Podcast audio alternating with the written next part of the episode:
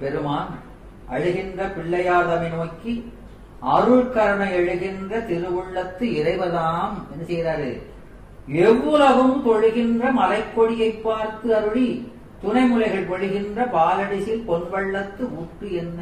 அவர் இங்க அந்த அம்மையிட்ட சொல்றாரு, ஞானப்பால பொழுதுன்னு சொல்றாரு. என எத்திரம் ஈசன் நிற்பான், அத்திரம் அவளும் நிற்பள் என்பது சித்தியார். எனவே அதை எக்ஸிக்யூட் பண்றது யார்? அம்மா. எனவே அந்த அம்மா அதை கொடுக்கறாங்க. அப்போ அவருக்கு சிவனடியை சிந்திக்கும் திருப்பெருக்கு சிவஞானம், பவமுதனை அறமாற்றும் பாங்கிற யோகிய ஞானம், ஓமையிலா கலைஞானம், உணர்வறிய மெய்ஞானம், தவமுதல் சம்பந்தர் தாம் உணர்ந்தார் அந்நிலை என்று சொல்கிறார். எனவே அபரஞானம் பரஞானம் இரண்டும் ஒருங்கே பெற்றார், ரெண்டு ஞானத்தையும் ஒருங்கே பெற்றார். அப்போ அந்த பாலராவாயர் நிலை கண்டு தந்தையார் வந்தவர் கேட்கிறார், எச்சில் மயம் இடது இட்டாரை காட்டு என்று கேட்க, எச்சில் மயங்கிட, எச்சில் எது எச்சில் என்று சொன்னால் அனுபவித்ததை மீள மீள அனுபவிப்பது எச்சில். சாப்பிட்டது பழையபடி சாப்பிட்டாது எச்சில் தானே இல்லையா? அப்போ ஒரு தடவை பிறந்து இந்த உலகை அனுபவிச்சாச்சு, பழையபடியும் அதே உலகத்தை அனுபவிச்சா அது எச்சில் தானே, கக்குன சோறு மாதிரி தானே. அதை பார்த்து அருவருப்புலாம் வரணும், நாம ருசிச்சு சாப்பிடறோமே, விளங்குதா? எனவே எச்சில் மயங்கிட எச்சில் என்று உணர்ந்து அதில் உள்ள வெறுப்பு நீங்குமாறு இதை இட்டார், இந்த ஞானத்தை கொடுத்தவரை காட்டு என்று கேட்கிறார்.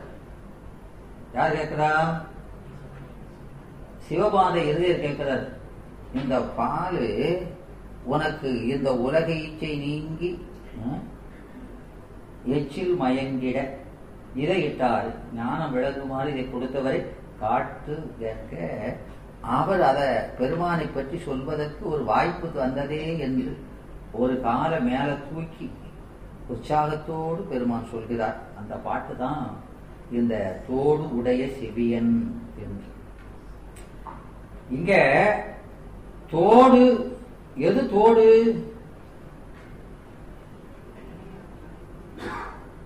தோடு முதல்ல அந்த தோடு பெருமானுடைய காதிலே தொடுக்கப்பட்டது தோடு இல்லையா? அப்போ ஓலையினால சுருள் போல போடுவார்கள் காதில். எனவே அந்த தோடு ஒரு காதிலையும் குழை ஒரு காதிலையும் பெருமானுக்கு இருக்கிறது இல்லையா? அது இடது செவியில தோடு, வலது செவியில குழை. அது எத்தனையோ பாட்டுல ஞானசம்பந்தர் பெருமாள் பதிகத்திலே இருக்கு. எனவே இந்த திருச்செவியை, தோடணிந்த செவியை முதல்ல சொல்லி ஆரம்பிக்கிறார் யாரு? ஞானசம்பந்தர். ஏன்னா அவருக்கு அருள் சுரந்தது அந்த செவி, அம்மை. அம்மை திருச்செவியில கேட்டுதானே அவருக்கு அந்த பயன் கிடைத்தது, ஞானப்பால் என்ற பயன் கிடைத்தது. எனவே அந்த செவியை சிறப்பித்து, ஏன்னா ஒருவன் எதன் மூலம் பயன் பெறுகிறானோ அந்த பயனை தந்தவருடை ஏற்றுவது இயல்பு. கையினால நன்மை பெற்றவன் அந்த கையை புகழ்வான் இல்லையா? காலினால பெற்றவன் அந்த திருவடியை புகழ்வான். அப்படி ஒவ்வொருவரும் வாயினால் பெற்றவர் அந்த வாய் சொல்லை புகழ்வர் இல்லையா? அதுபோல எந்த பெருமானுக்கு அந்த செவியால் பயன் விளைந்தது, அதனால் அந்த செவியை சிறப்பித்து அந்த நன்றி மறவாது அந்த செவி, அம்மையுடைய செவியை அதை சொல்றாரு. ஏன்னா இது தமிழ் வேதம், இவர் பாடுறது இது தொடங்கியது தமிழ் வேதம். அதனால வேதம் ஓங்காரத்துல ஆரம்பிக்கணும் என்பது விதி. அந்த விதியை செம்மையாக பயிர் சொல்கிறார். எனவே அதுல இத்து பிளஸ் ஓ, இத்தையும் சேர்த்துக்கிட்டார், ஓதான் சொல்லணும். ஏன்னா அவர் பிறந்த குலம், பிறந்த குலம் இருக்கு வேத பிள்ளையார் என்பார். யாரு? சேக்கிழார் பெருமாள். அவர் அந்தனர் குலம், இருக்கு வேதத்துக்குரிய அந்தனர் குலம். எனவே அந்த இருக்கு வேதம் தான் பிறந்த குலத்துக்குரிய அந்த காயத்திரியில் உள்ள முதல் எழுத்த சேர்த்து. ஏன்னா இவர் பாடின அந்த பாட்டு ஓங்காரத்தை சொல்லி பாடுறாரு. இந்த பாட்டு நம்மை போல நாம பேசுறோமே, இதெல்லாம் என்னது? வாக்கு, வாக்கு ஞானம். இது போன்ற வாக்கு, இந்த வாக்கெல்லாம் சகலருக்கு ஏது ஆகாயத்தின் குணமான சத்தத்தால் வெளிப்படுத்தப்படுவது. விளங்குதா? அதனால இதெல்லாம் நிலையில்லாத அழிந்து போகக்கூடியது. ஆனால் பெருமான் பாடுறாரே அந்த பாட்டு அதல்ல. அந்த தோடுடைய செவியன் என்ன, இந்த உலகத்தவர் மட்டுமல்ல மேலுலகத்தவரும் அதனால் நன்மையினார் என்று சேக்கிழார் சொல்றார். எனவே இது அந்த தகராகாசத்தை குறிக்கிறது. இந்த ஆகாசம் இந்த ஆகாசம் இல்லை. எனவே அந்த தகராகாசம் என்பதை உணர்த்த அந்த தகர ஒற்றை அங்க சேர்க்கிறார். ஏன் ஒற்றை சேர்க்கிறார்? விந்து ஞானமானமையால் ஒற்று சேர்த்து அங்க அந்த பாட்டில் எத்து தோ என்று ஆரம்பிக்கிறார். புரியுதா உங்களுக்கு? எனவே இது சாதாரண ஆகாயம் அல்ல. இது என்னது? தகராகாசம். ஏன்னா நமக்கு பெரிய புராணத்துல ஆனாய நாயனார் படிச்சிருக்கீங்களா? ஆனாய ஆனாயர் என்ன? ஆநிரைகளை மேய்ப்பவர். ஆயர்னா மேய்ப்பவர். எதை மேய்க்கிறாங்க? ஆநிறை. அதனால இதுல யாருக்குமே பேரு காரண பேர் தான். பெரிய புராணத்துல வர்ற பேர் பூராமே காரண பெயர்கள் தான், அது அவருடைய சொந்த பேர் இல்லை. ஆநிரைகளை மேய்ப்பது தொழிலை செய்ததுனால அவருக்கு என்ன பேரு? ஆனாயர். அந்த ஆனாய நாயனார் நமக்கு நாயன்மார்கள்ல பெருமான் முன்னால செருப்பு காலோடு நிற்கக்கூடிய 2 அடியார் ஒருவர். அவர் கோயில போனா செருப்பை கழட்டி அவருக்கு அந்த பாக்கியம், செருப்போடு நிற்பார். அவராது நிற்காரு. இன்னொருத்தர் செருப்பை தலையிலேயே வைப்பாரு. பெருமான் தலையிலேயே செருப்பு. நாம் மலரை சூடுவோம், அவர் செருப்பை சூடினார். விளங்குதா? அந்த திருமுடியில அண்ட முடியாத திருவடி, அந்த திருமுடியில தன்னுடைய அடியை வைத்தவர். பேர்பட்ட ஆழ்வாங்க. ஏன்னா நமக்கு புறங்கடந்தான் அடிகாண்பான் புவிவெண்டு புக்கு அறியாது இறங்கிடு எந்தா என்றிறப்ப தன்னிரண்டு அடிகளுக்கு எண்ணிரண்டு கரங்கள் தான் ஒன்று காட்ட மற்றும் அங்கு அதுவும் காட்டிடு என்றதில்லை அம்பலத்து முன்னில் வடங்கடந்தான் அம்மாயவனே என்பான். ஏன்னா அந்த பெருமாள் பன்றியாய் இடந்து பெருமானுடைய திருவடியை காண முடியாம பெருமானை இறந்து உன்னுடைய திருவடியை காட்டி அருள் என்று பெருமானிடத்திலே வேண்ட வேண்டாதான் உடனே அவன் இறங்கிடுவானே. ஒரு திருவடியை காட்டினார், உடனே இன்னொரு திருவடியை காட்டின சாமியினர் அங்க வாண்டார் தில்லைக்கு, அங்க இன்னும் கிடந்திருக்காரு இல்லையா என்று நமக்கு யார் சொல்றா? இது மணிவாசகர் சொல்றார் திருக்கோவியார்ல. எனவே பெருமாள் ஏன் அங்க இருக்காங்கிறது காரணத்தை நமக்கு உணர்த்துகிறார். எனவே அப்படி மால் அயனெல்லாம் காண முடியாத அந்த அடிமுடிகளை அந்த பெருமாள் இருக்காரு. அந்த வாமனனுடைய தலையில தன்னுடைய காலை வச்சாரு. வாமனனுடைய தலையில அவருடைய தலையில காலை வச்சவர் யாரு? உபமன்யு முனிவர். அதனால அவரை ரொம்ப சிறப்பா பெரிய புராணத்துல முதல் அவரை வச்சுதான் ஆரம்பிக்கிறாரு. அவ்வளவு சிறந்தவர் என்று எடுத்து காட்டுகிறார். ஆனா பெருமானுடைய தலையிலேயே ஒரு முடி காலை வச்சவர் இருக்கார். அவர் அப்ப எவ்வளவு உயர்ந்தவராக. எனவே நம்ம அடியார்களுடைய உயர். அதனால இந்த அவரும் ரெண்டு பேரும் தான் அந்த செருப்பு காலோட அந்த நாயன்மார்கள் இருக்கக்கூடியவங்க. அந்த வரிசையில அவங்க மூர்த்தத்தை எப்படி காமிச்சிருப்பாங்க, காலனியோட இருப்பாங்க அவங்க. அதனால இந்த ஆணாயர் கொன்றை மரத்தை பார்க்கிறாரு, மாடுகளை மேய்ச்சிட்டு போறாரு, கொன்றை மரத்தை பார்க்கிறாரு. அந்த மரம் தெரியல, அங்க சரக்கொன்றை, அது மரம் தெரியல. யார் தெரியுதா? சிவபெருமானுடைய சடையோடு பெருமான் கொன்றை மாலை சூடி அப்படி நிக்கிற மாதிரி இருக்கு. ஆகா, பெருமான் எப்படி நிக்கிறாரு அப்படின்னு அப்படியே கண்டு மயங்கி அதை அப்படியே வெயில் குழல்ல இசைக்கிறார். தன்னுடைய அனுபவத்தை வெயில் குழல்ல இசைக்கிறார். அன்பு ஊறி மிசை பொங்கும் அமுத இசைக்குடல் ஒளியால். அந்த அன்புதான் எப்படி வரலாம், குழல்ல காற்றா வரும். வயிற்றிலிருந்து வர காற்று இல்லை, அவர் நெஞ்சத்திலிருந்து வரும். எனவே வன்பூத படையாளி எடுத்தையும் வழுத்தி. அவங்களுக்கு வேற ஒன்றும் சொல்ல தெரியாது, வேற எதுவும் சொல்ல தெரியாது. எனவே அஞ்செழுத்த தான் அந்த குழல்ல வருது. அங்கே அதை சொல்கிறார். அந்த ஒலியானது வையந்தனை நிரப்பி இந்த உலகத்தை பூரா நிறைச்சிடுது.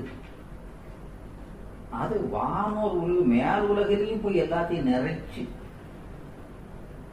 அது நிற்பனவும் சரிப்பனவும் எல்லாமே அந்த மயமாக மயங்கி உயிர்கள் சலம் அசலம் எல்லாமே அந்த இசையில மயங்கி வேற்றுமையெல்லாம் மயங்கி ஒருங்கு கூடி நிற்கின்றன. தேவர் உலகுல இருக்கிற நாகரு, தேவர்கள், கிண்ணறர், தும்புருவர் எல்லாரும் அங்க நிக்க முடியாம இங்க வந்து தானா இழுத்துட்டு வருது இந்த இசை. அவ்வளவு உயர்ந்த இசை அஞ்செழுத்துல வருதுன்னு சொல்றார். எனவே அது எதனால அப்படி இருக்கான், அது சாதாரண வாக்கு ஞானம் அல்ல. அதுல வந்த காற்று இந்த ஐம்பூதங்களில் ஒன்றான வாயு அல்ல. விளங்குதா என்று சொல்கிறார். அது அஞ்செழுத்து இல்லையா? நீங்க உண்மை விளக்கத்துல படித்து அது விளங்கி இருந்தால் தெரியும் இல்லையா? அதுல அந்த அஞ்செழுத்தை பத்தி சொல்றாரா இல்லையா? அந்த அஞ்செழுத்து எழுத்து அழிஞ்சாலும் அந்த பொருள் அழியாதது, அது எங்கும் நிறைந்தது இல்லையா? அதனால அது எல்லா உலகையும் நிறைத்திருந்தது என்கிறார். அதுபோல இந்த தோல்வி சிவந்த பாட்டு அந்த தகராகாசத்தை சேர்த்து அவர் சொல்றதுனால எப்படி, ஏன்னா அது சிவஞானத்தால சொல்றதா இல்லையா? சிவஞானம் எப்படிப்பட்டது, சர்வ வியாபகமானது. எனவே அது அவ்வளவு வியாபகமாக இருக்கும். அதனால தோடு உடைய செவியன் என்று அந்த இதை ஆரம்பிச்சு சொல்றாரு. எனவே இவங்க வந்து இந்த உயிரெல்லாம் உயருக்கு முதல்ல பார்த்தோமா இல்லையா? அப்போ இந்த பாடல்கள் மூலமாக அவருக்கு உண்மை ஞானத்தை விளக்கி இந்த உயிர்கள் உயிரி பெற வேண்டும் என்று என்ன பாடுகிறாரு. அப்போ எல்லாருடைய செவியிலையும் குரு வந்து சொல்லணும், சொல்ல முடியாது. எனவே அந்த செவியில சொன்னா எல்லா உயிரினுடைய செவியிலும் சொன்ன மாதிரி என்று அந்த அம்மையினுடைய செவியில சொல்றாரு. இங்க சொன்னா மெயின் அது, அங்க கனெக்ஷன் கொடுத்தா எல்லாத்துக்கும் போயிடும் என்று அந்த செவிய பாடி தோடுன்னு சொல்லி அந்த அம்மையினுடைய செவியை சொல்கிறார். அப்போ அந்த முதல் பாடத்தை தொடங்கும் போது இவர் யாரு இங்க வந்த, இவர் வந்து தவ முதல்வர், நம்முடைய குரு, ஆன்மாக்களுடைய குரு. எனவே அந்த சின்னங்கள் எல்லாம் பெருமானே கொடுத்தாரு. அவருக்கு வேண்டிய சின்னங்கள் யார் கொடுத்தா? இப்ப நிறைய பேர் தானா வச்சுக்கிறாங்க இல்லையா? அவர் அப்படி இல்லை. ஆச்சாரியருக்குரிய லட்சணம் எதுவோ அதையெல்லாம் யார் கொடுத்தா? பெருமானால் அங்கீகரிக்கப்பட்ட குரு, தவ முதல்வர். அதனால அந்த சின்னங்கள் எல்லாம் கொடுத்து இவர் குரு என்பதை உலகத்துக்கு உணர்த்தினார். அதனாலதான் நமக்கு அவர் வந்து நமக்கு செய்தது என்ன, பெருமணம் நிகழ்வித்தார். என்னதில் நிகழ்த்தார்? பெருமணம். பெருமணம்னா என்னது? திருமணம் என்பது என்ன? திருமணமானவர்கள் தானே இருக்கிறவங்க பெரும்பாலும். திருமணமா? திருமணம்னா என்னது? மணத்தல்னா என்னது? கலத்தல். திருமணம் இரண்டு உடல்களுக்குள் சம்பந்தம் ஏற்படுத்துவது. அதான் இப்படி வைக்கிறோம், இப்படித்தானே கேட்கிறோம். மாயையால் ரெண்டு பேரும் இணைகிறார்கள், எனவே அந்த உடல் சம்பந்தம் வினை வழி சேர்ந்திருக்காங்க. எனவே அவர்கள் உடல் ரெண்டு பேருக்கும் அப்படி இணைக்கப்பட்டவர்கள். ரெண்டு பேரும் செய்கிற கர்மங்கள் எல்லாம் ஞானத்தை நோக்கி இருக்கணும்னு மோதிரம் போடுறோம், பொன் மோதிரம். அது போடுறதுடைய நோக்கம் அதான். இரண்டு பேரும் உடலால் இணைக்கப்பட்ட நீங்கள் ரெண்டு பேரும் என்ன செய்யணும்? உங்களுடைய செயலெல்லாம் ஞானத்தை நோக்கி இருக்கணும் என்று அந்த சடங்கு வச்சிருக்கிறோம் இல்லையா? அது நமக்கு தொல்காப்பியமே சொல்லுது. அதனால அது திருமணம். இங்க ஞான சம்பந்தருக்கு நடந்தது திருமணம் அல்ல, பெருமணம். பெருமணம் என்பது என்ன? எனவே இந்த உயிர்களை உயிர் நாயகனாகிய பெருமானோடு கூட்டுவது, உயிரையும் ஆன்மாவையும் பரமான்மாவும் கூடுவது பேர் பெருமணம், முக்தி. அதைத்தான் நிகழ்த்தினார். அதனால அந்த ஊருக்கு பேர் என்ன வந்துச்சு? அது நல்லூர். ஆன்மாக்கள் பெறுகின்ற நன்மை எல்லாவற்றிலும் சிறந்த நன்மை அங்கு நிகழ்ந்ததுனால அந்த ஊருக்கு நல்லூர் என்று ஆயிற்று. எதனால நல்லூர் என்று ஆயிட்டான்? பெருமணம் நிகழ்ந்ததால் நல்லூர். எனவே பெருமண நல்லூர் என்றார். அது யார் செய்வித்தது? ஞான சம்பந்த பெருமான். அவர் யாரு? ஆச்சாரியர். எனவே ஆச்சாரியபுரம் ஆச்சாரியபுரம் என்றார். ஆச்சாரியருக்குள்ள இலக்கணம் அதான், சிவத்தை காட்டுவதுதான் ஆச்சாரியருக்குள்ள இலக்கணம். அதான் அங்க செய்யறாரு. எனவே அந்த ஊருக்கு என்னாச்சு?